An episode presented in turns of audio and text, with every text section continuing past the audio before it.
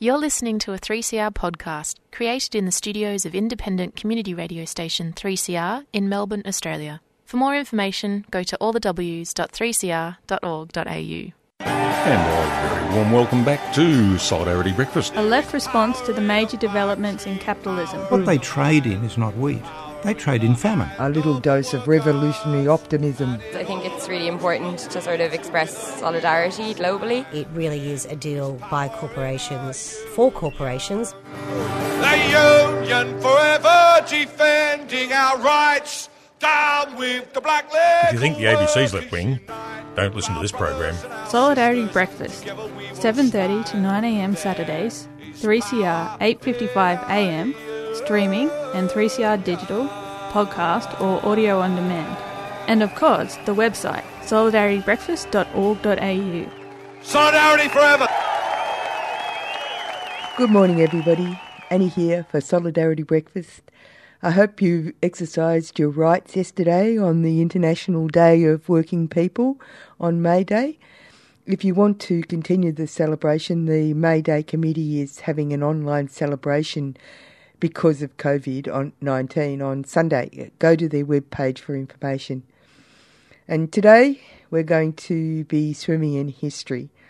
And the reason why I'm taking this tack is that this week, uh, during COVID stay at home, I've been worrying over how we deal with the issues of inequality and uh, the degradation of our um, environment after COVID, when clearly the strong arm of big business influence on government is in the ascendancy.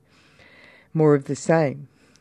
Uh, I've been reading Dr. Liam Byrne's new book, Becoming John Curtin and James Scullin, The Making of the Modern Labour Party, and I found some surprising ideas from the past, not least that the dominance of monopoly power was not new, is not new, nor the tight hand of grasping business dressed up as the central power in society.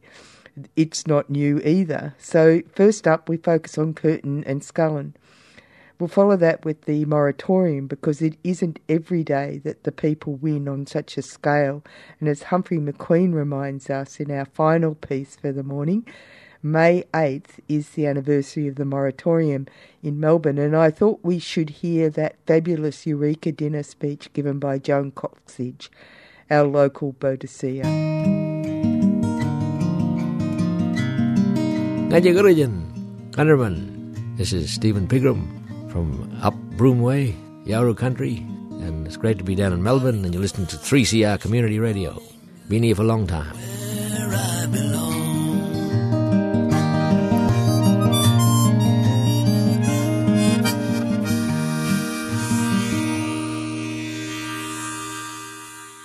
Dr. Liam Byrne, the ACTU historian, will be launching his new book, Becoming John Curtin and James Scullin The Making of the Modern Labour Party, in June.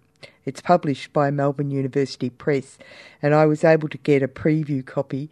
And we'll, we'll probably go back and uh, talk a bit more about the book in June when the book comes out. But I was fascinated by some of the parallels to the present day with the political worlds Curtin and Scullin were in. Here is my chat with Liam. Some of the things that are happening nowadays are very reminiscent of history, and I know it's often said that uh, people don't realise that history actually is something that uh, can help you to understand the present and what you, decisions you might like to make. And and when I heard that uh, your expertise was in John Curtin and James Scullin, uh, I started to realise that it would be really interesting to talk to somebody like you about the world that they mm. inhabited and also how during their lifetime the Labor Party developed.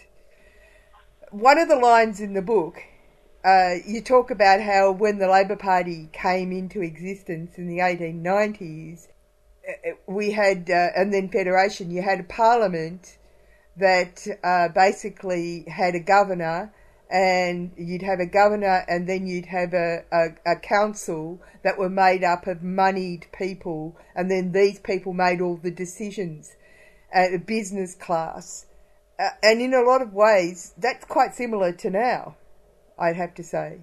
Uh, so I figure that there's mm. lots of things to learn from this past. Can you talk about the significance of Scullin and Curtin uh, during this development of the Labor Party? Yeah, absolutely. It's a great question. I think that it's a useful frame as well to understand the different ways that politics exist in people's lives. Because one of the things that I was really struck by when I began the work that then led to this biography was just how early on in the, their careers Curtin and Scullin began to be quite influential within the Labor movement and the Labor Party well before they became prime ministers. And it really sort of shows a lot about when we're talking about politics of the early Federation or uh, even the late 19th century, a lot of the time people talk about politicians and parliaments and that form of politics alone. But actually, there's a major social movement that was trying to recreate Australia and to try and make it a more equal um, and fair place. And that labour movement, that is how Scullin and Curtin um, both became the figures who we would know as the prime ministers uh, that they would later be. Because both of them, as members of the labour movement, this is where they learned the trade of politics. This is where they learned how to think. This is where they learned how to write. Um, they were both labour journalists. This is how they learned um, how to communicate with others and to try and convince them. And it's where they developed their visions of the world and what they thought the world should be, um, which is really based, as I said before, on that idea that Australia's prosperity could be gained and protected through egalitarianism and greater equality. And I think that's, um, you know, it's a real trend of politics in this early sort of period um, where ordinary people, so-called, uh, through this movement were able to influence politics in a way that they otherwise wouldn't have been able to. And in many other countries in the world where you don't have a similar sort of movement with similar power, they're locked out of that sort of involvement. So I think that you really see, if you follow their careers from early activism all the way to prime ministership, you see the kind of unique nature of Australia, you see the contribution of the labour movement and the way politics was lived and experienced. And at every single stage of that development, you see Curtin and Scullin from the beginning of Federation until Curtin's death in 1945, being involved, being active, and consistently with this vision of what they think Australia should be. And you know, it's interesting too that there's this kind of DNA helix type of uh, connection in a way because both they didn't actually share the same politic in lots of ways. Yeah, that's right. I mean, it's really fascinating the way they live their lives in parallel. Uh, you know, they're both actually uh, born uh, in colonial uh, Victoria, in rural Victoria, or in small towns on either side of Ballarat. They both had uh, very similar sort of family backgrounds. Both were the children of uh, Irish migrants uh, and so on. They're both brought into the labour movement. But once they're in the labour movement, while they did have broad agreement in their early careers that they wanted Australia to be a more egalitarian and decent place, they did have very, very strong disagreements about what that would consist of, how to get there, um, and you know the best means through which to achieve that. And one of the early sort of disagreements between them was actually over the, the question of military uh, service and whether um, or not uh, young men should be compelled to submit to military service. So basically, the idea was that in 1908, the Labor Party adopted a policy that young uh, men, so between the ages of 14 and 21, should be trained uh, to undergo compulsory training um, for their military uh, service. They should perform this through a period of time. Scullin massively supported this and thought that this, it was a wonderful idea whereas Curtin actually was completely against it. And so the policy was proposed by Labor in 1908. It was introduced uh, nationally in 1911. And this is something that you could see this real disagreement between the two uh, men over because Curtin felt like this was going to create a greater trend towards militarism in Australia, whereas Scullin thought it was necessary for self-defence. so you can see all these different sort of issues that they have these disagreements. But, and, and the point I'm making... So I was just going to say, and it's quite interesting because if you actually look at it later in their careers, funnily enough, even though it was Scullin who um, opposed, who supported the compulsory military service uh, program, it was Curtin who opposed it. Actually, it was Scullin as prime minister who uh, ended up removing this program many years later in 1930. Yeah, and and of course it was Curtin in the Second World War who uh, uh, had to support, did support the uh, the armed services. But what what I uh, there are so many things in that. Uh, what I was really getting at is that both of them are uh, the the differences between the two uh, are played out now as well. So Curtin comes from a socialist background, while um, Scullin is probably what they used to call moderate. Um, and yeah. that really explains actually the complexion of the Labor Party now in lots of ways, or the Labor, uh, the left movements in Australia. Well, I think again, it's one of the things that you really see is that the Scullin and Curtin both represented like big visions of what they wanted Australia to be, but they did have those differences in what that would fully consist of. And you're quite right to say Curtin, at this earlier stage of his life, was a member of the Victorian Socialist Party was quite an influential socialist thinker, whereas um, Scullin was definitely more on the moderate wing of uh, the uh, ALP, although he did in 1921 support the socialisation objective, which uh, currently still stands for the party. And I think what this period really shows is that, you know, when people come together, even when they disagree on these things, when they have big ideas about what they want to achieve, that you can have kind of a creative contest of ideas, but people who have that broad program, but they have differences in how they think it can be achieved, the debate and the discussion between them can actually fuel ideological generation and get people to think in different ways um, than they have before. And I think that certainly if you look around the international sort of centre left around the world, uh, and sort of you know, if you look at developments that have been happening, for instance, in the Democratic Party in the United States, in the British Labor Party, um, as you say here, we can see that there, there, are definitely clear contemporary resonances of these discussions and debates over what type of change should be sought, how extensive should it be, um, you know, is uh, this the sort of thing that can be done immediately or is it going to take a long period of time? All these issues that are being debated on the international left the issues that Curtin and Scullin were debating in the earlier uh, part of the 20th century. Yeah, no, I found it really fascinating, and a lot of stuff uh, because Australian white Australian history is so short. Uh, I was really uh, amazed at uh, how many things that are actually happening right now and being brought very clearly into the limelight with COVID. You know, this opportunity for potential change, as well as a, a section of the uh, uh, business class wanting it all to be exactly the same actually reflects uh, that period. So there's this fantastic quote about um, the speech when the Labor Party gets into power with Fisher, uh, where where uh, Scullin does a speech because he actually gets into Parliament. He says.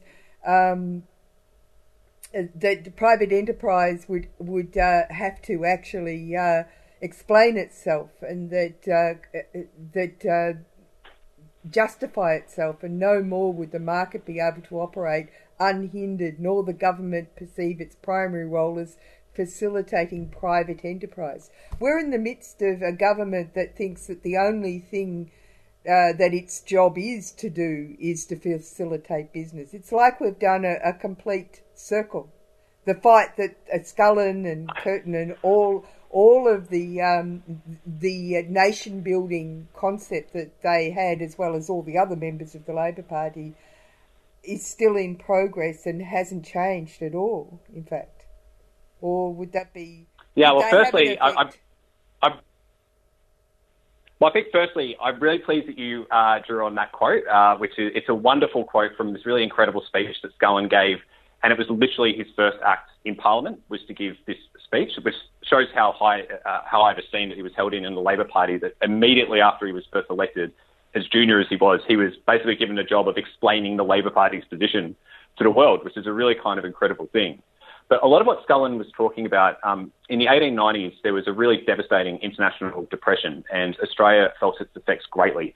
And both Scullin and Curtin were young um, men at that time, and so their life circumstances were drastically changed and altered by the fact that there was this major crisis of capitalism, um, effectively, and they could see around them that people's lives were being devastated, working people's lives were being devastated, despite the fact that working people had done nothing to create the crisis, but they were paying the cost of it. The early 1900s, you have a situation when the Labor Party, as it was um, becoming, it was that quote that you referred to from Scullin, was they were trying to find a different way to experiment with social policy to say we won't go back to that, but we'll have a totally different type of society, a more equal one and a better one. And this debate is something that continues to go there to and fro between them and the Conservatives all the way through the, um, up until Curtin's death, actually. Because, of course, then you have the Great Depression and then you have post-war Reconstruction. I think that it's right to say that the, you know, these debates keep on coming up because they reveal something about the divide in society between different ideas. Should the market just have free reign or should there actually be you know, a positive role that government can also play, not to totally replace the market, but to um, intervene in life to ensure that people get better circumstances and that experience of what the economy is is not um, you know, simply exposed to market forces. And I think what we can say is in recent decades, the sort of pendulum in that debate has swung towards the sort of like pro uh, markets side, just the idea of just letting the market let it rip. When we look at our history as a country, we've had substantial periods of time when government has intervened that intervention has not been to totally replace the private sector, but it has been to make sure that the economy works more so towards the benefit of, um, of everybody. And that in those periods, actually, they've been quite successful. And I think that that's really important to reflect upon because of the discussions that you know, are happening now and are constantly happening is that there, it is not the case that there's only the market can possibly work and that there's only one way that these things can be done because it's been demonstrated in our history that there have been alternative approaches. And I think it's important for us to keep that uh, memory and that legacy in our minds as we approach the future. Yeah, it's interesting. You've got this fantastic quote from Vladimir Lenin where he says, um, What sort of peculiar capitalist country is this? Uh, in which the workers' representatives predominate in the upper house and still recently did so in the lower house as well, and yet the capitalist system is in no danger. Are you there? Yeah, it's, uh, yeah. it's quite strange to think of uh, Vladimir Lenin, uh, the leader of the Russian Revolution, thinking so deeply about Australia and uh, writing. But again, this is one of the things that it, it's worth remembering that all those policies that I was talking about earlier, in the early part of the 20th century, the Australian Labor Party um, really drove to implement new social policies that were going to benefit working people. This was something that caught the eye of labour movements, progressive reformers, and so on all around the world. Um, if people are aware of Marilyn Lake's work, she's a wonderful historian who talks about the influence of the minimum wage, which was actually first introduced in Australia, and how people all around the world were looking, and particularly in America, were looking at Australia going, wow, this is incredible. This place is innovating things that nobody else has ever thought of. And again, it's really worth sort of thinking that Australia has, in our past, set international benchmarks and standards for you know, social progress, social equality, and so on. Now, of course, for Lenin, he was a, um, a you know, a, a staunch anti-capitalist revolutionary, so he wouldn't endorse that approach because he wants to get rid of the system, not to change it uh, to benefit working people. But what we can see is that there's, you know, that real tradition of success of making people's lives better in Australia and doing that through, um, you know, social reforms which, you know, mitigate and prevent the market from just controlling people's lives and their destinies and actually making your life and your capabilities to condition upon more than, you know, the circumstances of your birth. And that's so, you know, it's the fair go. It's so integral to our um, history as a country. And this is something that people like Curtin and Scullin worked their entire lives to try and achieve. And I think that kind of story of how they, they did it in different ways and so on, but that's what's so inspiring about them, that absolute commitment throughout their lives to try and get that fair go for, um, for working people in Australia. Know, and that, that was their political progress. That was their program. The, the idea that government has a role in, um, in affecting positive change for community. That I mean, uh, it was. It's not a given. It was something that was developed as an ideological stance. Absolutely, and it was it was developed that way because it worked. And this is one of the things that we see as well. Of course, um, you know, John Curtin uh, was a, wartime prime minister uh, during the Second World War. Uh, but while he sort of led the uh, effort to win the war, he was also very, very concerned with the idea of, well, how do we then win the peace? So, in other words, how do we make sure that after the war, the country is actually even better than it was before, and that the sacrifices that we're making now for this conflict, that they're going to then be sort of rewarded by this better future ahead of us. And this is, you know, not something that just kind of came out of nowhere. It was his long experience, including during the First World War, where he realised that there's a huge amount of capacity within the government to mobilise the economy, uh, to intervene into the economy, and so on, which was demonstrated through the uh, wartime period, where manufacturing and so on um, of course, for obvious reasons, had to be geared towards war production. Well, if in a time of war you could, you know, totally change the way the economy works to that outcome, he said, well, why can't we in peace change the way our economy works to make sure that we're fighting a war against poverty, we're fighting a war against want, we're fighting a war against the type of conditions which marked Australia during the Great Depression and so on. So, you know, this vision of the government, you're quite right. This wasn't, nat- you know, just natural. It wasn't just there. It was something that had to be developed. But it was also developed because it got practical results.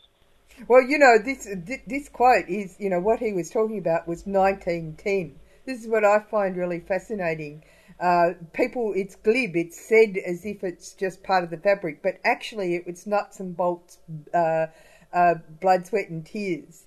So in 1910, well, he was looking at a well-developed and far-reaching vision of a different and more egalitarian Australia by extensive government action. Uh, like I said, it doesn't come from nowhere, like you said, too. Absolutely. Yeah, and that's you know the sort of thing about these sort of visions is I think that the reality is, as long as there is inequality in our society, and as long as people are denied opportunities, there will always be people who are dreaming of a better uh, future. And the great thing about Curtin and Scullin um, is you can see that these are political careers of people who are thinking through practically how do we make that vision of what Australia could be a reality. And I think that's, you know, it's a really lovely thing to see that these people who are so integral to our history and, you know, were there in such defining moments to actually go back and look at their stories and really take the sort of hope and inspiration from it. I mean, there's plenty of down points in their careers, don't get me wrong, and plenty of sort of devastating circumstances and also things in their politics that uh, we wouldn't agree with today. But that sort of story of constantly striving towards finding practical ways to, you know, make Australia a more fair and a more decent place, and that their careers were sustained and propelled by these visions, like actually believing in stuff made them prime ministers. It wasn't, the, you know, it wasn't a hindrance to their careers or so on. You know, I think that's a really inspiring story for anybody who, you know, looks around the world today and says, well, I actually do think that there's a better, more equal future ahead of us if we can, you know, strive to realise it. And, you know, in that sense, these are why they're so integral to us today. Yeah, yeah, and also these other elements that I found fascinating the th- the uh, dragons that they needed to try and defeat, which are still the same dragons. One of them, of course, being the uh, monopolies and the combines, uh, external investments, investors, companies that dominated and uh, controlled the Australian economy. Th- these have parallels with now. Yeah, absolutely. I mean, the, the point that they're making was that there, there are wealthy vested interests who will try and impede reform and who will try and impede things that will make life uh, more equal. You know, big corporations, people with uh, immense amount of power, and people on the political right who are committed to a particular way that they think politics and economics should be done. And this is, you know, again, what they, they're sort of talking about is that if you want to, um, you know, try and make effective and progressive change, then you've got to have a vision of what it is you want to achieve. You've got to communicate that to people. You've got to win that kind of intellectual and ideological um, sort of battle, if you will.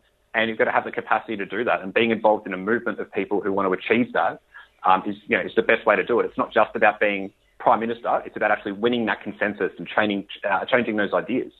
And I think that's what we can see really over the period of their careers was there's ups and downs, but there is this uh, you know change in consensus, change in understanding of what the possibilities of change are. And you know I think that people who don't want the world to change, the greatest asset that they have on their side is making people think the world can't change. Well, Curtin and Scullin were in the business of convincing people the world could change, and that was yeah again that's part of what makes them so inspiring. Well, there's just one other thing. I mean, I know that uh, like Scullin, for example, and it put it into place why land tax was such an important driver um, for him. Uh, but other ways of practically dealing with the um, problems that they perceived of inequality, their methods of uh, change, uh, causing change in the real world, because that's what they are. It's about a real world, because they battled in the real world. They lost and then they gained. Um, what are the key elements to that sort of? Um, I mean, Scullin was a bit of a mentor or a friend of Curtin during the period, uh, so there's bonds that are important. Yeah, that's right. I mean, Curtin and Scullin's relationship is really interesting because uh, you know it, it, it, changes a lot over the years, as you would expect, but it's it's quite consistent. And in a way, I think people haven't really traced before is that it begins a lot earlier um, because of course they're both involved in the Victorian Labor Party, they're both involved in the union movement in Victoria, so they of course went to you know similar events um, and so on. They were drawn into the big sort of um, issues of their time, the uh, you know, conscription movement of 1916, the discussions over socialisation in 1921, and so on. So there is that real relationship between them. And then Scullin becomes prime minister. Um, just as John Curtin enters Parliament for the first time. Um, this is during the period of the Depression, so there's disagreements that begin to emerge between them. But then uh, Curtin succeeds Scullin, uh, so follows Scullin as the Labor Party leader in 1935, and within a few years is facing his own crisis uh, as leader of Australia during war. You know, this incredible sort of um, threat that we face. And Scullin in that time actually becomes really, really close friends uh, to Curtin. Their, their relationship really develops. Curtin relies on him for a lot of advice. Um, and so it's interesting sort of thing that actually Scullin was not a minister in Curtin's government, yet his office was next to Curtin uh, which I think indicates just how significant he became, you know, as somebody who would come in and sort of provide advice. And there's key issues where you see Curtin quite strongly relying uh, on Scullin. So that relationship between them does emerge, develop, and change. And during that period of the war in particular, they, um, the idea becomes a thing called reconstruction. So it's what I was referring to earlier, this idea we must not just win the war, but we also must win the peace. Win the war and create a better world afterwards. And that idea was reconstruction. And so this was the idea that everybody should, you know, who live, uh, Australians should have certain rights um, and certain social supports. But absolutely underpinning that was this idea that there should be full employment and that there should be dignity of work, there should be meaningful work, um, and there should be security in work. Uh, and that people should you know, have a right to be able to, you know, to labour and to be supported in that labour. So full employment was really integral um, to their idea of how um, you know, society after the war should um, be run. But then around that, on top of that, it also meant that the people who weren't able to work or had worked for extended periods of time, they should have pensions, they should have social support. Society should give back to them and support them. People should live in decent houses. As important to remember that for many working um, people before the war, actually living conditions were often quite terrible. And so this idea we should totally reconstruct the way our housing situation um, is, and most of our modern cities have actually come to reflect that period of change. Think there should be educational opportunities that never existed before. And just because you're from uh, you're a working person, you shouldn't be denied those educational opportunities. You should be able to um, advance and sort of support yourself. Of course, neither Curtin nor Scullin uh, finished high school. They both left at the age of uh, 14. So it's all about the sort of vision about what are the uh, practical policies that a government can introduce which are geared towards making life better, not geared simply towards graphs on somebody's GDP charts increasing. That's important. You want the, you know, the economy to grow, but you want the economy to mean something positive in people's lives. You want society to grow as well. And that is something that they thought the government could actually take positive action to influence that and contribute to that. I, I love that quote that you've got about um, Curtin wasn't held back. I'm not precise, but wasn't held back. Uh, his education wasn't held by, held back by his schooling. That's right. So that's that line's based on a um, a Mark Twain quote. Ah. Uh, I believe it is. I hope I'm not misquoting, but it's uh, to totally horribly paraphrase uh, Mark Twain. It's, I never let my schooling get in the way of my education. That's it. And yeah. I think that's what you really see in this, um, their, this their careers is that you see a process of education. You see that they're they're learning about the world and the way it works through their engagement in the labour movement, through their interaction with key figures. Uh, for Tom Mann, who's uh, so for John Curtin, the key figure was Tom Mann, who's a um, very well-known Labour leader from Britain. Uh, for James Scullin, the uh, big influence was uh, somebody called Edward Grayndler, who was um, a very significant figure in the Australian Workers' Union. You know, these people kind of taught them and took them under their wing, and then they go their own sort of process of learning how to communicate, to write, uh, and so on through being political activists. And that political activism then teaches them the skills that they later have as Prime Minister. One of my favourite uh, little tidbits from that is that Curtin was speaking, uh, as Prime Minister, was speaking to a uh, journalist about his approach in Parliament and how he delivered speeches, because of course, giving speeches as a wartime Prime Minister, extraordinarily important way to maintain morale and so on.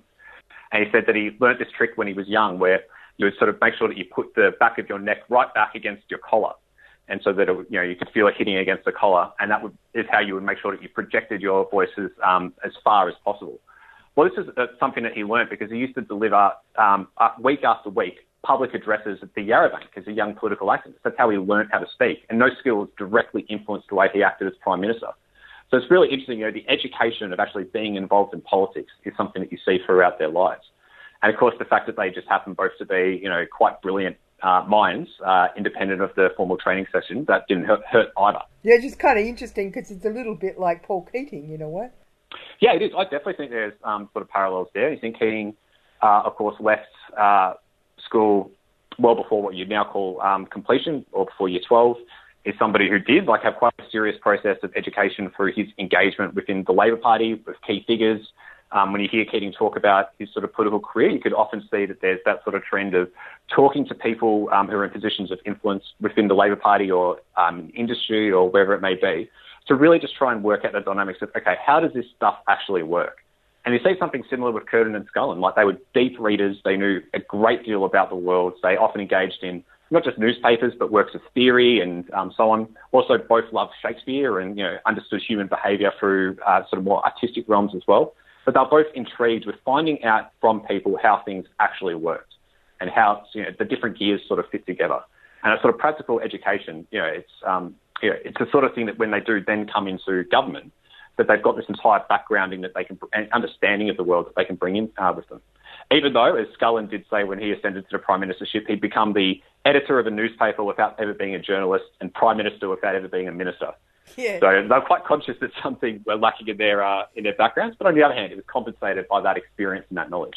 Yeah, yeah. They were unassuming, but uh, but they uh, grasped the nettle to mix my metaphors. well, I think it's you know it's, it's one of those things that is particularly inspiring when you think that for people who didn't have the opportunities that many um, other people at their time did have and subsequent Australians. You know, for somebody like me, for instance, it's quite grounding that the reason why people like myself were able to um, finish high school and then go to university and so on is because of the very serious and the very substantial social investment that was made to allow that education system to then be reached out to more and more um, people who previously never would have had that opportunity. Born a century ago, I would have been like Curtin Scullin. Yeah. So you're aware when you're somebody who has benefited from that system, but the effort that it takes, you know, uh, a lot of his early career, Curtin was working uh, full time as an estimator in the Titan factory, um, and full time hours were very, very intensive hours. And then he would go out afterwards and read deeply into the night with borrowed books from the, the local library. Like this is, you know, tough art, and you know, labour, like intellectual labour. Like it is not easy to spend your life sort of like trying to understand the world through that kind of engagement of full-time work and then full-time um, study on top of it, self-motivated study. You know, this is pretty incredible effort, and I think it sort of shows something about their characters and their dedication to understanding the world that they were in. Yeah, but also shows the you know the real lie out there that you know you have to have a formal education or a university degree or someone or so on to be educated. When of course the reality is that there's you know many many people who've been denied that opportunity but know a huge amount about the world just because they don't have a degree doesn't mean that they're not extraordinarily um, aware of what's going on and how things actually fit together. Just like Curtin, just like Scullin, just like Paul Keating, and just like many other people who, you know, I'm sure all of us know in our own lives. Yeah, it's pretty fascinating. I think the whole thing's fascinating, and like I said, I, have really enjoyed reading the book, and it's put a whole lot of things into place. I mean, even down to the fact that I was brought up in. Oh, thank you. I was brought up in Warrnambool, so the fact that um, uh, Scullin, oh, yeah. Scullin, I know all the places that Scullin must have done uh, his speeches at, and he thought about the halls that he yeah, yeah. in and stuff. My God, how courageous was he? yeah, well, it's uh, yeah, it's it's really interesting as well. You know, I think with these sort of figures is that sometimes because of their great places in history, you can they can feel a little bit disconnected. But then, you know, to remember, it's one of the things I try and do with the book. Like these are real human beings. I mean, I talk about one of Curtin's first ever political speeches that he delivered, and talk about you know just imagine what he would have been feeling yeah. um, and what the atmosphere are like. These are real human beings in real places that we know and we can connect to. Well, that's what um, I think. You know, we're, we're trying to get access.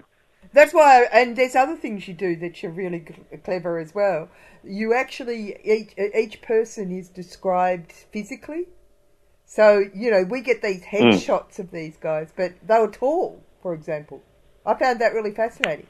I liked the way oh, you yeah. did that. that was really neat. I thought you did. And I hope you certain. I hope certain things come through as well. Like one of the things for me that was really important in particular was you know to, to give a sense of the human factor of both of these people and the fact that you know they were human beings. So, for instance, Scullin, because of you know the terrible conditions of his prime ministership, you know being prime yeah. minister during the Great Depression, uh, I think that there's a lot of his life which has then been kind of forgotten, and that people don't really, you know, they can't connect to the broader, like, really significant contribution he made. Yeah. You know, one of the things I really want people to get a sense of, apart from the fact that he was incredibly intelligent, he's incredibly moral, he was deeply committed to these ideas, he was really funny. Yeah. Like, you know, and I talked in the, a whole bunch of his speeches, I talk about these the jokes that he used to make and stuff like that, and, you know, like, these people were quite, you know, they were far broader um, sort of aspects of their lives, and they were more interesting than a lot of these sort of portraits by their very nature because they are quite general, can really get across. And I think that's the nice thing about these sort of, uh, you know, following somebody from the early years of their life um, throughout their careers rather than focusing just on that later stage. Is it gives you aspects of that human factor. And yeah, I think that's really important, particularly with somebody like, yeah, and for somebody like Curtin, you know, who's, you know, for me, like, just flat out somebody who I've admired for many, many years, and I know other people do, and see him as one of the great prime ministers, you know, is that, you know, while it's important to remember him in that guise, it's also important to remember that he was a real person and that, you know, we all can sort of live our lives to try and emulate the better ideals, even if we'll never live up to them entirely. And, you know, that somebody like that can actually be an inspiration for our lives rather than, you know, simply somebody who we kind of have stuck somewhere in a history book or in a parliamentary portrait somewhere that we may or may not look to. You know, somebody for us to engage with and think about and relate to and sort of think about the significance of our own to our own lives and be inspired by and to take action because of. You know, these are very live people, you know, in society today if we allow them to be. Yeah, yeah. Um, love the fantastic uh, just thing about the hair too, Scullin's hair. You know, that coif. Oh, it's extraordinary. Yeah. It's amazing. And I've, I've got to be honest, since people have seen the, the pictures on the front cover, Yeah. the number one most commented thing on uh, so far has been how incredibly stylish Scullin hair was. Yeah, what, Uh, and when you look at the front cover, you can see it. It's what a man. It's uh, I've, I've threatened on I've threatened on many occasions to try and bring back that style, but I'm afraid I don't quite have the hair for it. So I'm, Yeah. I'm letting people down. But It's very so I, I think we could we could well see more of our politicians. Yeah, very Irish. Oh, absolutely, and you know, and he's Scullin's Irish, you know, sort of Irish background, and both he and Curtin shared one, but uh, and also his, uh, Catholicism are both very very significant to his sense of uh, personhood and identity, and you know, probably also responsible for a fair chunk of that really good humour that he had as well. So. Yeah, yeah. Thanks for talking to me, Liam. No, my pleasure. Thank you so much for giving me a chance to talk about Curtin and Scullin. As I said, it's uh, one of my favourite things to do, so I always appreciate the opportunity.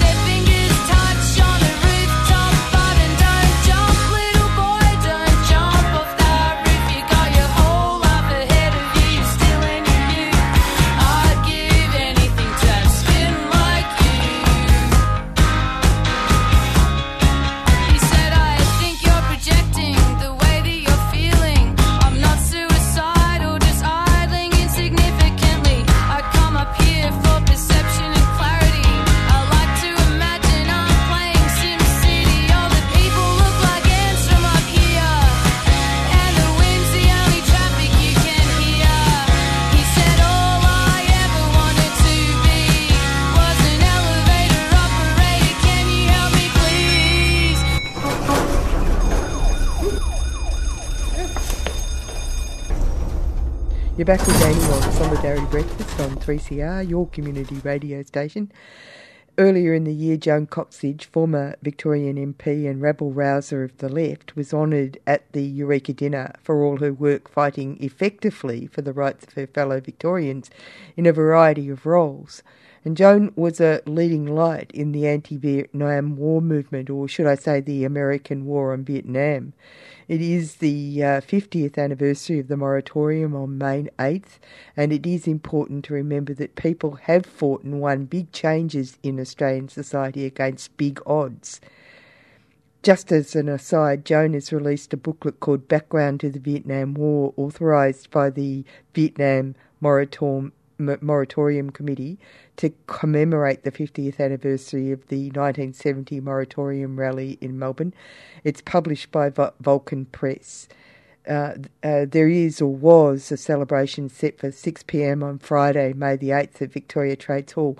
You'll have you'll have to look on their website to check where that stands during COVID 19 land. This is Joe Co- Joan Coxsedge's speech at the last Eureka dinner. Thank you very much for inviting me to speak here tonight because this is a very important gathering. And I'd like to start with the story of two brothers who were involved in the Eureka Stockade. One was my great grandfather, Dan Hogan. Dan was born in Liverpool and in 1848 was apprenticed into the Merchant Navy and at the age, at at the age of 16. He joined the crew of the Mary Ray, which sailed around the world. He later joined the Royal Navy, sailing to Australia on the HMS Phantom, which docked in Melbourne. And Dan was a member of the naval contingent who marched to Ballarat to quell the riot. Whereas on the opposite side of the conflict was his brother, Jeremiah Hogan, my great uncle, who was born in Killarney in 1826. Jeremiah arrived in Australia in 1852 and was a gold miner at the Eureka Stockade. He was arrested after the riot and released without charge and spent the rest of his t- life in Ballarat working as a tailor. To complete the connection, I was born in Ballarat be- because my father worked in the railways. But we didn't stay long because the winters were too cold, my mother said. So we returned home to Kensington, very working class back then, not like it is now. And this was at the height of the Great Depression, a terrible time when unemployment peaked at over 35%, with another third on short time, when work was rationed to one week in three and wages were slashed. And I remember the polio epidemic in 1938 and the 1939 bushfires when pieces of bark and ash covered our streets and the sun was blotted out under a cloud of dense smoke. And World War II, when we had rationing, blackouts, and air raid shelters in our school grounds. And I had a brother in the RAAF and an uncle who was one of the rats of Tobruk. And we saw films of concentration camps and US atom bombs dropped on Hiroshima and Nagasaki when the Japanese were already trying to surrender. But this was intended as a, mus- as a mes- message to the Soviet Union, the first shot in Washington's Cold War. After the war, Britain was broke, and Pax, Americ- Pax Britannia was replaced with the Truman Doctrine, and we grovelled along with our new American masters. And in the following years, years I lost track of all the military incursions, takeovers, and coups that took place against nations that upset the Yankees, like Cuba, like Chile, nearly all of Latin America, and later Iraq, Libya, and Syria, and so on. Since it was founded in 1776, the US has been at war for 214 out of its 235 years of existence with only 21 years during that time when it wasn't waging war against someone or other. In 1953, I married Cedric and had three kids, and then along came Vietnam, which catapulted me into the anti war movement, like thousands of others around the world, horrified at what we were seeing on our TV screens the monks setting fire to themselves, napalm raining down on defenceless human beings, and defoliants destroying crops, killing the earth itself. This was before correspondents were embedded with the military and could report what they saw, not like today. But individuals aren't worth two bob when confronting governments and war machines. Unions know that. So I put my art on hold and, in the spirit of Eureka, joined the anti war and anti conscription movement. I really hated meetings, but ended up being swamped in the damn things.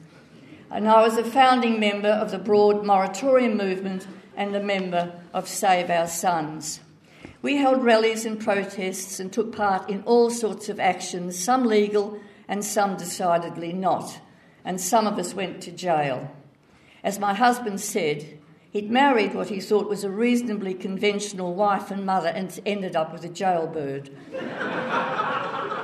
But we were full of optimism and good humour because we believed we could not only stop the war but change the world. And we always had the support of trade unions. One thing led to another. A few of us noticed that at every anti war meeting or rally, there were men taking notes and photos, who followed us around, and we wanted to- know who the hell they were, and made it our business to find out, and learned there was a variety of snoopers in our midst. There was Special Branch, ASIO, ASIS, and other outfits like the Commonwealth Cops. And we didn't reckon they belonged in a so called democratic society, and so a few of us started the Committee for the Abolition of Political Police, CAP, to play them at their own game. Using unconven- unconventional means, we found out who they were and where they lived and put out lists of their names and addresses.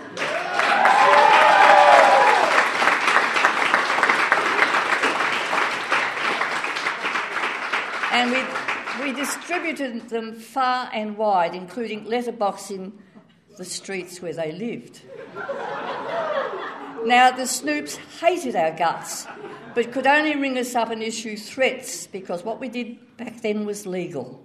We, we put out loads of material to tell people what was happening booklets, leaflets, letters, and a book, which I have here rooted in secrecy, which some of them are available, which I'm happy to donate to the Eureka cause. So if anybody wants to get one and donate, good on them. So, and that was published almost 40 years ago. It makes me feel very old, but except no publisher would touch it with a barge pole. So we had to scrounge around and publish it ourselves. But what we wrote back then still rings true. And if we did now what we did back then, we'd end up in Guantanamo Bay in orange jumpsuits. Now, Ken and Jerry are dead, but I'm still here, and they have long memories. But it gave us insights into how our society works. When Chile was done over by the CIA in 1973, we could see parallels happening with the newly elected Whitlam government. A government the Yankees didn't like at all because Whitlam had elements of independence. He pulled us out of the Vietnam War, stopped conscription and released draft resistors from jail, started Medibank, abolished university fees, established legal aid, and a lot more. He upset our American friends even more when he demanded a list of all CIA agents operating in this country. Among his other crimes was the loans affair, when Minister Connor tried to buy back the farm, to get back our foreign owned resources to where they belonged, right here. His methods were clunky, but what he tried to do was right. And then, of course, there was Pine Gap, the CIA's most valuable overseas base that sits in Alice Springs. The Pine Gap Treaty, signed on the 9th of December 1966, stated that after nine years, either party could terminate the lease on one year's notice. On December the 9th, 1975, Whitlam could have acted, but he didn't get the chance. When Parliament returned on November the 11th, he was sacked by Governor General Kerr, a nasty drunk with impeccable CIA connections. There are many unanswered questions. Why didn't Whitlam do his homework before appointing this creep? And why do academics write about the dismissal as if it was a homegrown plot when there is abundant evidence of CIA involvement? And why, why did Bob Hawke tell us to cool it when we should have taken to the streets and stayed there?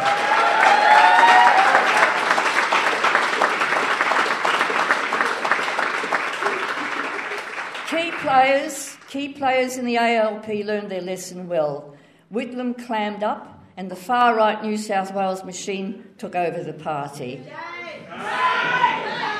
They ruthlessly eliminated progressive elements and turned corruption into an art form. And it's been a downhill run ever since. Once egalitarian Australia, which led the world in workers' rights and votes for women, now resembles the US, where 1% own the place, 20% are doing relatively okay because they work for the 1%, and 80% are hanging in by their fingernails. Counted as full time, even if you only work for a few hours a week with no sick leave, holiday pay, security, or other basics unions fought so hard for, you can suddenly land on the scrap heap and have to fight like buggery to get a lousy payout. The corporates love our system because they can screw workers into the ground if they can get away with it. And they are getting away with it because we're at the mercy of the free market to be plundered and looted, where costs continue to go through the roof and maintenance and services go down the plug hole. And when we run into trouble, we're foisted onto a foreign call centre. So it's hardly surprising that just about everyone you meet is fed up to the back teeth at the lack of accountability, at the rorts, and the way the rorters can get away with their rorting. And here we are again, surrounded by Christmas crap and messages of goodwill, but not for those at the bottom of the heap. Infuriating when you see what Australia's top 10 corporate thieves are getting as they cream off the system. About 270 times the amount an average full time Aussie worker earns. And as for those poor buggers on Newstart and the pension. Leading the pack is Qantas chief Alan Joyce, who pocketed a staggering $23,876,351 last year. A half head behind him is Macquarie Group CEO Nicholas Moore with 23,860,000 in his annual kick. And there's a, then there's the bonuses and the kickbacks for what? Sacking workers to increase the bottom line? To describe them as having a sense of entitlement doesn't even come close. It's like calling Adolf Hitler a naughty boy.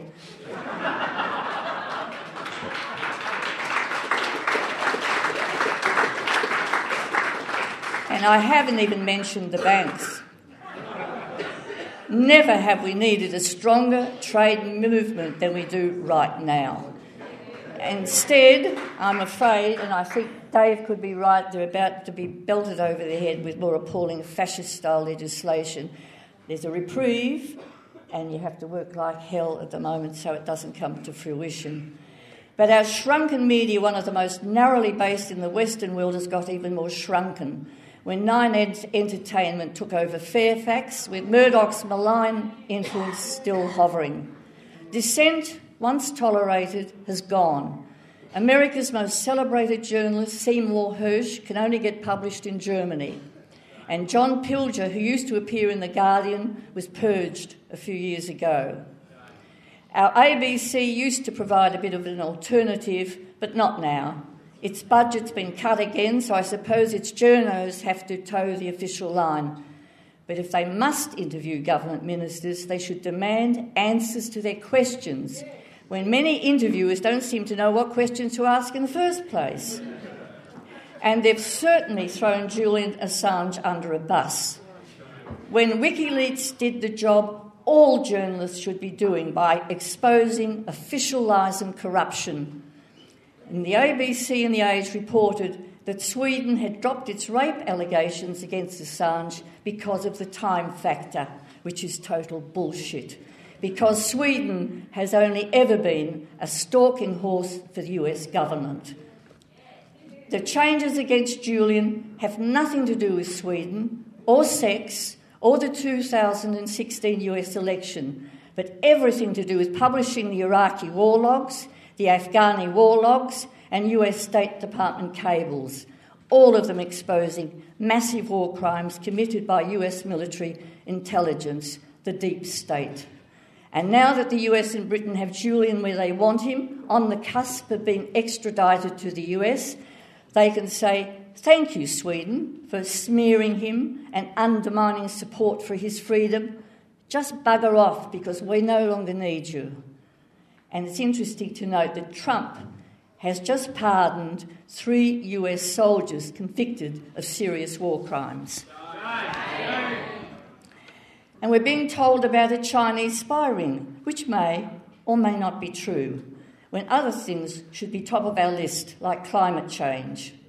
For those old enough, you might remember the Petrov affair, the name of a married couple who worked at the Soviet embassy in Canberra in 1954. Vladimir, a nasty drunk, made a deal with ASIO without telling his wife that he was part of a Soviet spy network and wanted p- protection to become an Australian citizen. Menzies trumpeted it in Parliament and won an unwinnable election. But in 1954 55, the Petrov Commission failed to unearth one single spy or traitor. Today, if you substitute China for Russia, it's a case of here we go again. And here we are at the end of 2019 with an unhinged Trump in the White House who's facing Im- impeachment and is surrounded by other crackpots, and an Australian government that has to be one of the worst in living memory.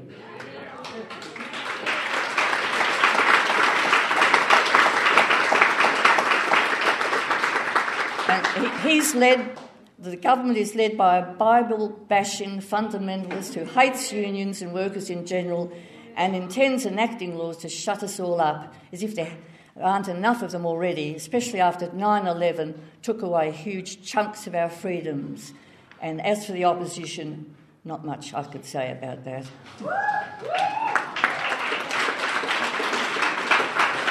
In, in this situation, the very worst thing we can do is to be silent.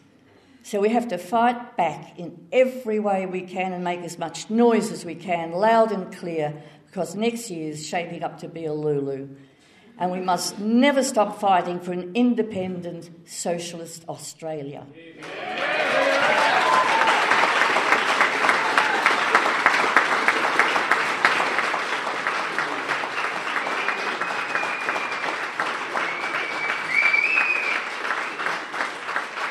It's also it's also the end of the year, and I reckon we need a break. So catch up with friends, share a bottle or two, and take care on our crazy roads because we need you, every single one of you. Viva Eureka and Viva Cuba.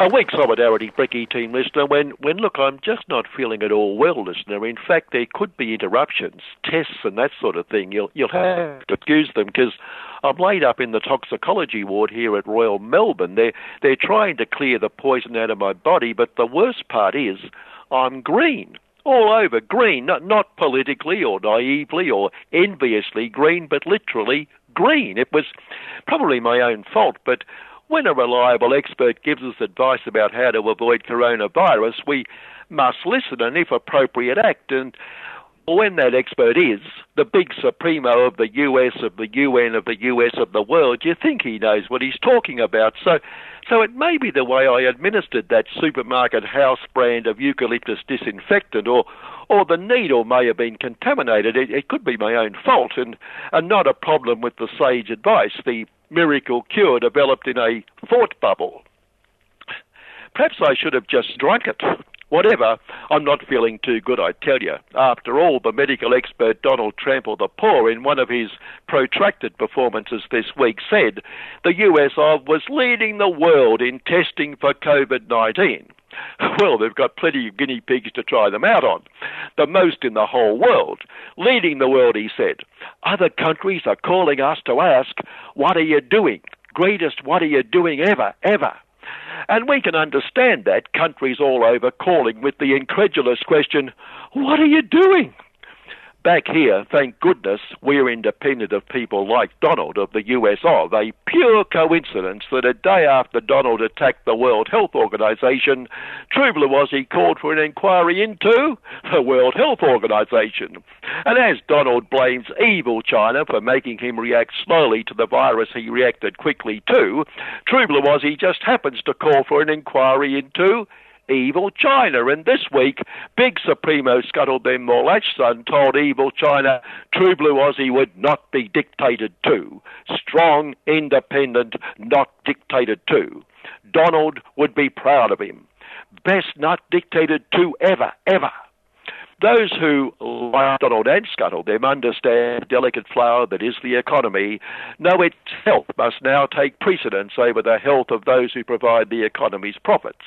Because unlike the economy, people are expendable, and, and to a person, these wise people know the recipe for putting the economy we know and love back together again. tax reform, industrial relations reform, deregulation, fast tracked infrastructure. For one thing, caring employers have learned from this disruption to business as usual is the extent lazy, avaricious workers and evil unions have been ripping them off. Rip offs a recovering patient cannot afford. Can't relapse into crippling work practices like wages and conditions. Another commendable difference between caring employers and lazy avaricious workers is that every word, every action, every suggestion for reform from caring employers is for the common good of all of us. Selfless, selfless, selfless. While we know for workers and unions it's the very opposite self, self, self. And one of the most selfless emerging this week is Michael Hintz, real name, a quote, London based billionaire hedge fund manager managing 30 billion and who has been a major donor to conservative governments. Therefore, a truly great man. So great, Her Most Gracious Majesty, like Sir Richard, it's my grandson we mentioned last week, knighted for services to making heaps and heaps and heaps of money. Sir Michael proffered some sensible advice to our government this week, well, to good liberty, freedom, and democracy governments everywhere, and displayed the broad social concern these people bring, concern only for the common good. Governments must urgently reopen their economies, he advised. We need to open up in a way that allows society to continue to function. Lockdown, which has resulted in a halt to economic activity, is not sustainable. It is damaging to society, to people's aspirations, and to the economy. See, it's not sustainable to protect people's health without balancing that with the health of the economy, because society must continue to function. And I'm sure we all understand Sir Michael's idea of society functioning. Do we hear this sort of egalitarian common sense from the evil unions? No, we don't. Now, a little quiz. Remember last week we gave the That's the Spirit award to Transfer the Wealth Urban for increasing its toll fees in the middle of the crisis. Well, even if you don't remember, we did. With the proud recipient explaining it was a major contribution to public health. One person cars are the safest way to ensure social distancing, spokesperson Chuck Bloated explained like socially distancing people from their reduced incomes, we commented, but we pointed out an exception. One person cars are not the safest way if we're planning to protest at the treatment of no proper papers, queue jumping, illegal boat people. Very, very unsafe. So, our quiz. Spot the difference. As a car cavalcade of people, well, well distanced from each other, copped $43,000 in fines for breaking the distancing rules by protesting at the treatment of no proper papers, etc., crowded into a Preston hotel, and one protester charged with incitement. Notice those who broke the rules by gathering at the Honour Train Killing Memorial in St Kilda Road last Saturday, chatted to the, sorry, the cops but no charges. And a protest that the rules be lifted, illegal because it broke the rules it wanted lifted, again, no charges. Just a friendly roadside chat with the constabulary. So, spot the difference. If you missed this item, bad, bad news, listener. Sorry to bear sad tidings. Arguably the most devastating victim of cancelled events due to they've cancelled the Logies the opportunity for readers of some deeply philosophical television magazine full of in depth information to cast their votes for their favourites. There goes our cultural fix for the year. Maybe, with a bit of luck, they'll realise they didn't miss them and thus. No, no, just, just wishful thinking, I'm afraid a rush of urgent action. Oh my God, yes, it's all happening out there. A rush of urgent action in the intensive care ward across the corridor. Goodness me, it, it's a huge medical team. Doctors Jennifer Worster-cost workers and Innes Will cost the workers and other prominent and eminent doctors of the economy like Philip Profits Too Low, instructing their appointed surgeons, Doctors Friday Icebergs and More Lashson, in an attempt to resuscitate the patient goodness me, the patient does look does not look well. It's as it's as white as I'm green. They're working desperately with the defibrillators and oxygen and sticking things into every possible place you can stick things, but but there's very little response. The medical team are looking more and more desperate. You can't die. They're hysterical in tears. You can't die. We, we love you. We love you. What can we do? I hear someone yell. The cure is obvious, a voice of reason diagnosed. Tax reform, industrial relations reform, deregulation, fast tracked infrastructure. Just outside the door, a very moving sight, ignored by the eminent practitioners, nurse Anthony Albanese was in tears at the sight of the emaciated patient. I promise you, the, the workers whom I represent and, and to whom I devote my every second will do all we can to help resuscitate the patient, he promised. The eminent practitioners scowled. You people are the source of this dreadful illness, they spat into their mouths, which isn't very healthy, like me. I now know how Kermit felt. It's not easy being. Good morning.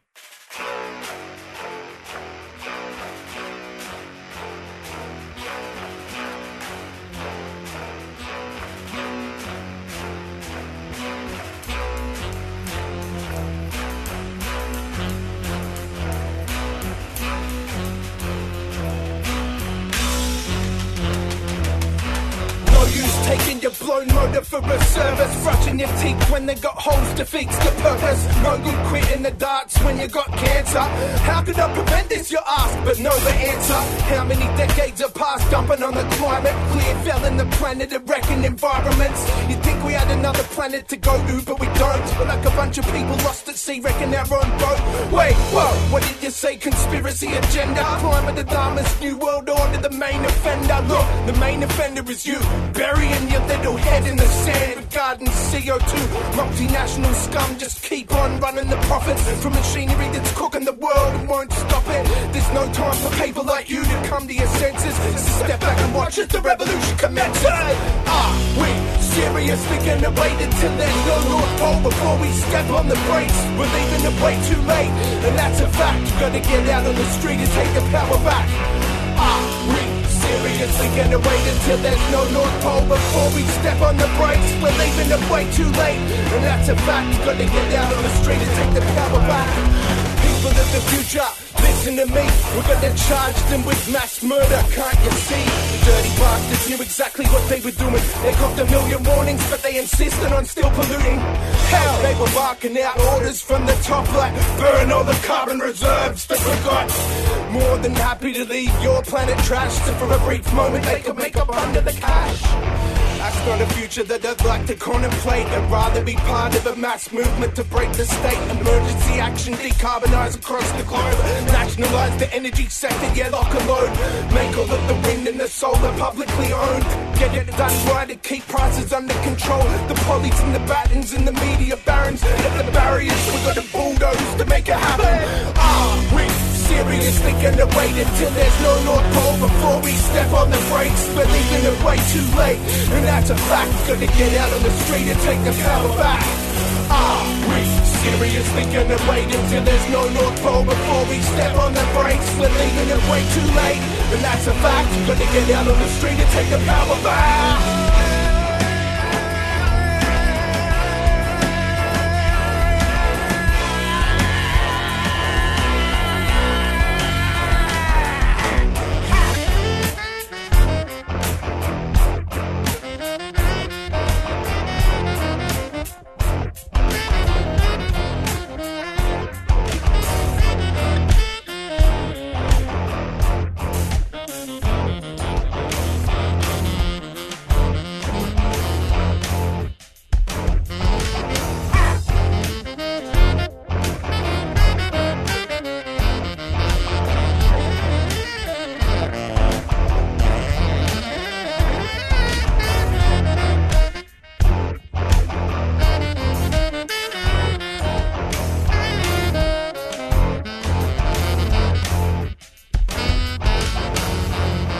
You're with me, Annie, on Solidarity Breakfast on 3CR, your community radio station.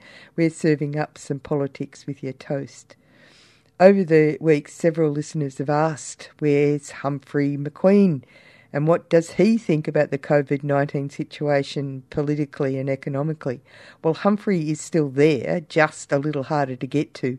I caught up with him on Zoom, and this is what he had to say. One of the things I've been saying to everybody, as was said about the 2008 economic collapse, was that, as Comrade Lenin said, the capitalist class can survive every crisis if it can shift the burden onto workers and working people.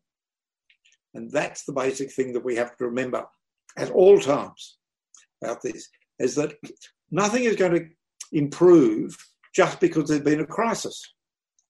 That what will happen is there's a woman on the ABC who's been going on saying, oh, you know, the very it'll affect the very rich and the very poor. I said, yes, the rich will get richer and the poor will get poorer, if not dead, unless we can improve our fighting situation.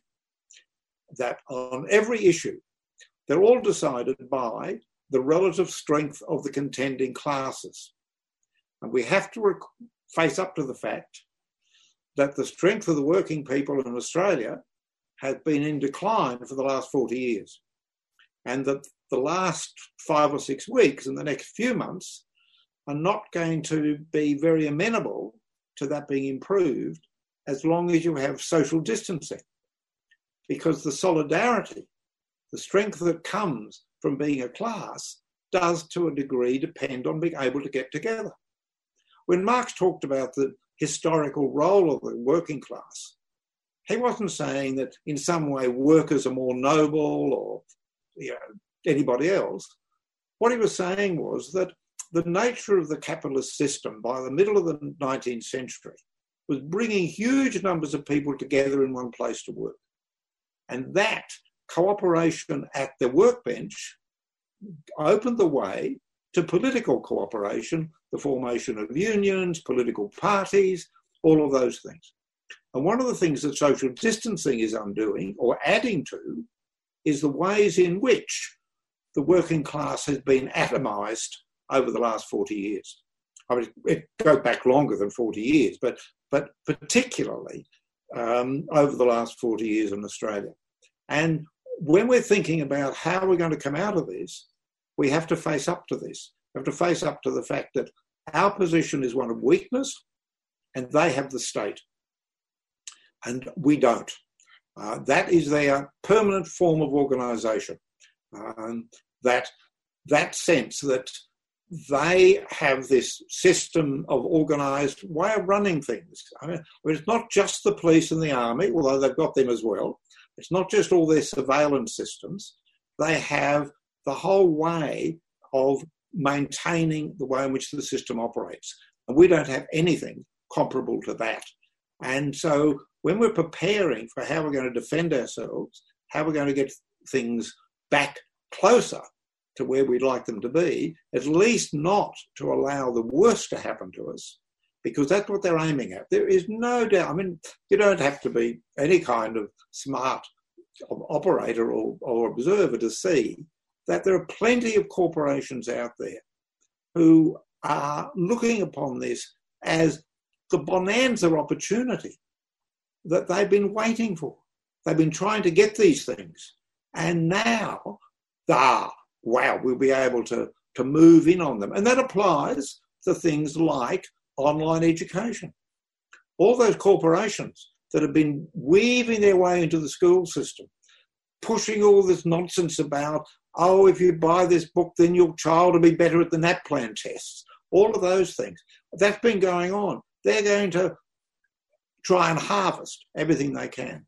And the public health system will be the same. I must say, I was greatly, well, amused is not quite the word, but a week or so ago, you probably heard that, oh, how awful it is that the private hospitals have had to close down and not do elective surgery in the private hospitals. Well, I shouldn't say private hospitals because they're not. They're corporate hospitals, very often now run by US run health corporations or by groups of surgeons. That when the doctors say, oh, these people are out there suffering, they've been a lot of people, poor, who can't afford to get health cover, when did the surgeons worry about them and having to delay the opportunity? What who is really suffering in this are the surgeons because they're not getting their income. And not Um, to mention, not to mention that elective surgery isn't what people think it is. Elective, elective surgery are things like, like as someone was telling me, a little boy whose tonsils are so large, enlarged, that he can't actually speak properly. I mean, you'd think that that was a necessary surgery, but it's called elective, and that's Yeah. just one of the many. Well, the other thing, of course, about it is for really difficult surgery, they don't do them in these corporate hospitals. They send them to the public system. And you know, they don't they don't handle those hard things. It was a wonderful remark that the New South Wales government contracted out the big new hospital that it built um, on the North Shore. And they weren't taking heart patients. And I was watching this when I was in the gym one afternoon, and someone had put the line of text underneath. And there's a lot of wonderful political jokes that appear in the text because they get the words wrong. And on this occasion, what this corporate corporation had said, "Oh, we don't do it because we hadn't we hadn't traded to do to do heart patients." Um, and I thought, yeah, that's exactly right. They haven't got it wrong. This is a trade as far as you're concerned. So we can pick up on these things and we can use them to fight back, but they are just verbal spars that we can have. We have to get ourselves aware of what they're going to do to us. That's the first thing. And we've got to also understand why they have to do it. They're not doing it because they're nasty people. They may be nasty people, but that's not the point. The point is that the capitalist system has to expand in order to exist. It doesn't have a choice. And that's why the 2008 thing was a problem. That's why we're having all of this government money being poured into keeping the economy going. It was And fascinating. It was sort of fascinating because people were saying that uh, uh, giving money out like that, it was sort of like a left socialist prop, which is kind of bizarre. Well, no way, no way. As you're implying, what it actually is, when they talk about who are the essential workers, we've got to ask ourselves, essential for what? And as far as they're concerned, what workers are essential for are either to add value or, when the value is added to the commodities, to be in a shop or somewhere to realise the value into whatever amount of profit they can get out of that. So that the workers are essential for the capitalist system to keep going. Um, they don't care about us otherwise. And if they could find some way of doing it without us, then they would. And indeed, in many ways, they're moving in the, all those kinds of ways um, with robots and automation and things anyway. So that that's the first thing we have to understand that you know we are essential to them. They're not essential to us, but they have the state power in order to make themselves essential to the system. Now, That's right. you know, we can we can build even I, I think e- uh, even even further on this and talk about the ways in which that system has to expand. And when people talk about the rise of neoliberalism, which drives me batty, because what they do is they ignore the fact that it's just a form of capitalism. That we say capitalism? This is a period within capitalism. Capitalism changes, can't stay the same, finds different ways of aiming at the same thing, which is to expand. And what happened from the late 70s onward, when the big crisis struck then, after the collapse of the post war boom, um, what they did then was they looked around for new areas into which to expand. And they expanded into what I call colonizing at home. They didn't go colonizing abroad as they had done, although they kept that up as well, but they colonized at home. They found more areas inside countries like Australia to move into education, health, housing, welfare of every kind. And we see it now with things like the national um, scheme for people who have been disabled. I mean, that's all, you know. Well, all it's those government superannuation. services are there. Superannuation um, is is exactly that, right? Yeah. It's a Yeah, private. all of these. Yeah, yeah, but it's not privatisation. It's selling out to corporates. That's the thing we've got to remember. I mean, if all were private, I mean, it's like people talk about private schools. Well, before this, there were private schools. There were people who were homeschooling their kids. There are about 20,000 of them in the whole country. The rest of them are tax subsidised non government schools. And the same's true of the so called private hospitals. The amount of tax subsidy that those places get, directly and indirectly, but they, of course, the word private makes it all sound warm and cuddly, as if it's just something between between a couple of individuals. So, Uh, so, so let I mean, growth expansion economy is one thing. That's the capitalist mode. Yep. But an example of, of how they make themselves essential to the system when they're actually not essential, which is the thing that needs to be got across, is the thing about um, uh, the destruction in, of environment and the thing of uh, green economies, right? Uh, uh, sustainable energy. The idea that you can continue, you can move into wind, solar, etc., um, using a capitalist paradigm, just like the use of a capitalist paradigm in welfare areas, is actually nuts. Would Would you agree? Well, it is if that's what you do, but if you keep, I mean, if I mean, say we now stop producing coal entirely in the next 24 hours, and we move right across to all the wind turbines. What they would have to do would be to overproduce wind turbines. I mean, they couldn't stop the drive to overproduction because those drives to overproduction. I mean, if they fix up that one area of the environment, of, of the of the of the total pollution that comes out of it and goes up into into global warming, um, if if they fix that bit, they would still be plundering the wealth of nature in every other department. That's the bit they can't stop. They can move away from coal, but uh, like 300 years ago, they moved away from charcoal to coal because they had to, because they were running out of trees. They can do it again. But what they can't do, and still be capitalist, is not plunder everything else out of the wealth of nature. And then once they plunder, I mean, they plunder it by using and exploiting human labour. The two things have to go together for them. They don't have a choice that they can do one or the other, and that we have to get all of these things very clear.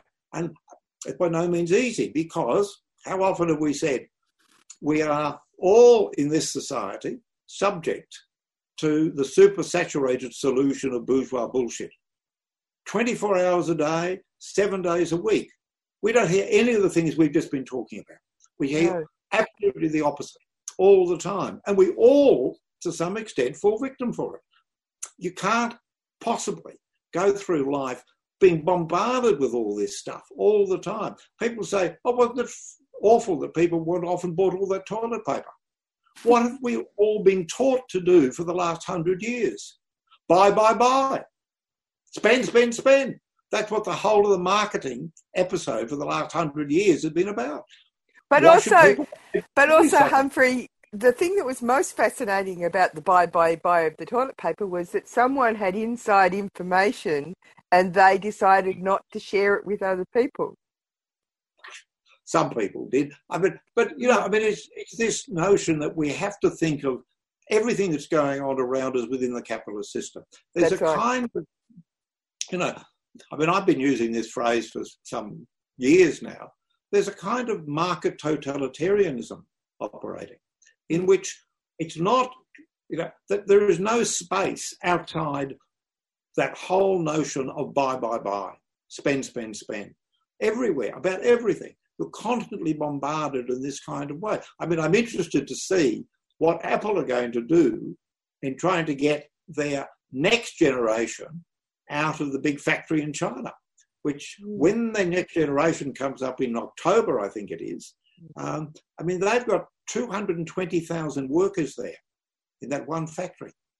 And they have to produce all those phones in five weeks because Apple is constantly making the final changes to them. So, and part of that is not that people need, people don't need to buy the, the phone on the, you know, the first three days, but owning it on the first three days is part of why you buy it. that sense of we are ahead of everybody else. And that's what we've been sold. Not just that, oh, you've got to have a new phone because it's a better one. You've got a sense that I bought this new phone before everybody else gets it. And that's part of the mass marketing that, that we've been totally subjected to. Um, and it applies to every area of life. So, anyway, look, we've got to go back to the to the old basics of you know. I'm reading an article only only today that was making one of the other basic points. There's no such thing as a fair day's pay. Uh, these basic rules that the working class grew up on and we've been separated from, that they are not going to hand us this notion that, oh, everything is going to change now. Well, there's a lot of good people in the world who do want it to change, who don't want it to be like this, and are hopeful that this crisis will produce a different result. But it will only produce that out of mass struggle.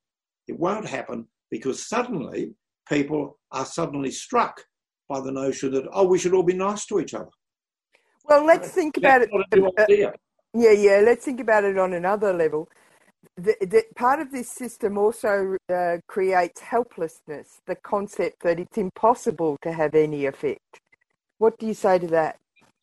Well, that we get bombarded with it all the time. I mean, to, all of the violence about wars and other things that are on the television screen at seven o'clock each night. I mean, they banned things for children before eight thirty or something, but there's more violence on the seven o'clock news on the ABC than you're ever likely to get for the rest of the night.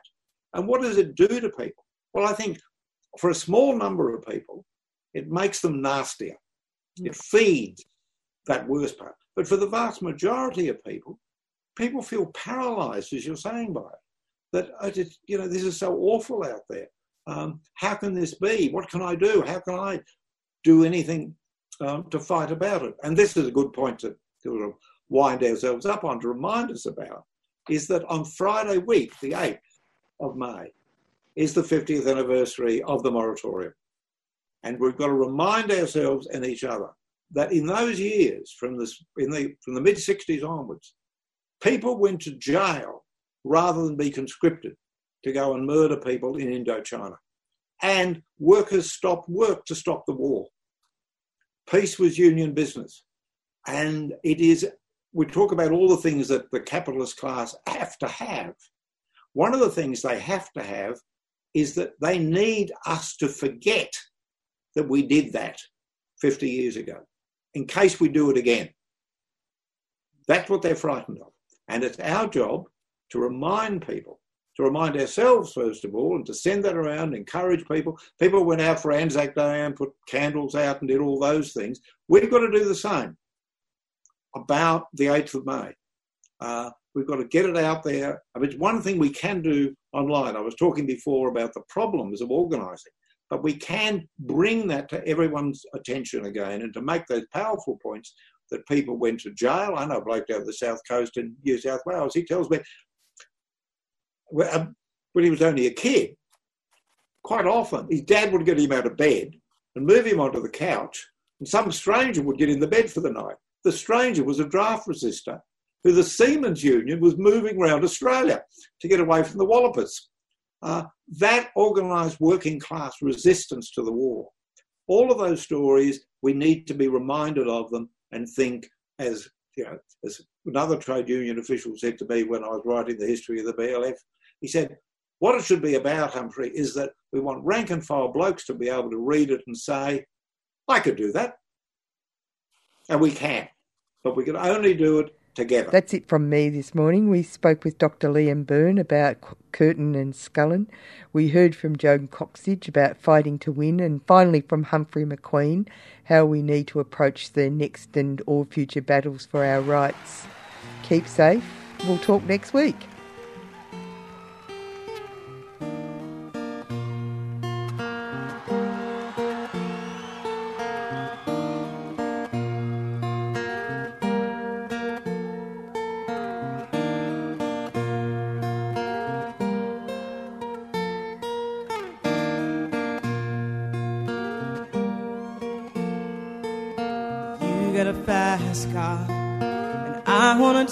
Get anywhere. Maybe we make a deal. Maybe together we can get somewhere. Any place is better.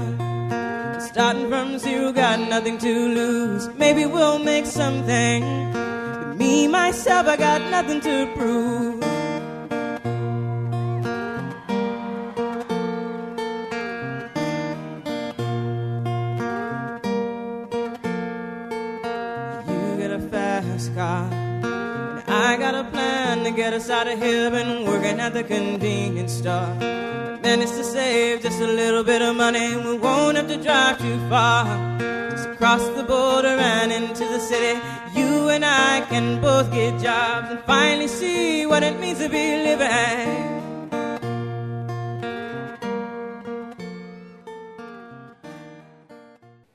You've been listening to a 3CR podcast produced in the studios of independent community radio station 3CR in Melbourne, Australia.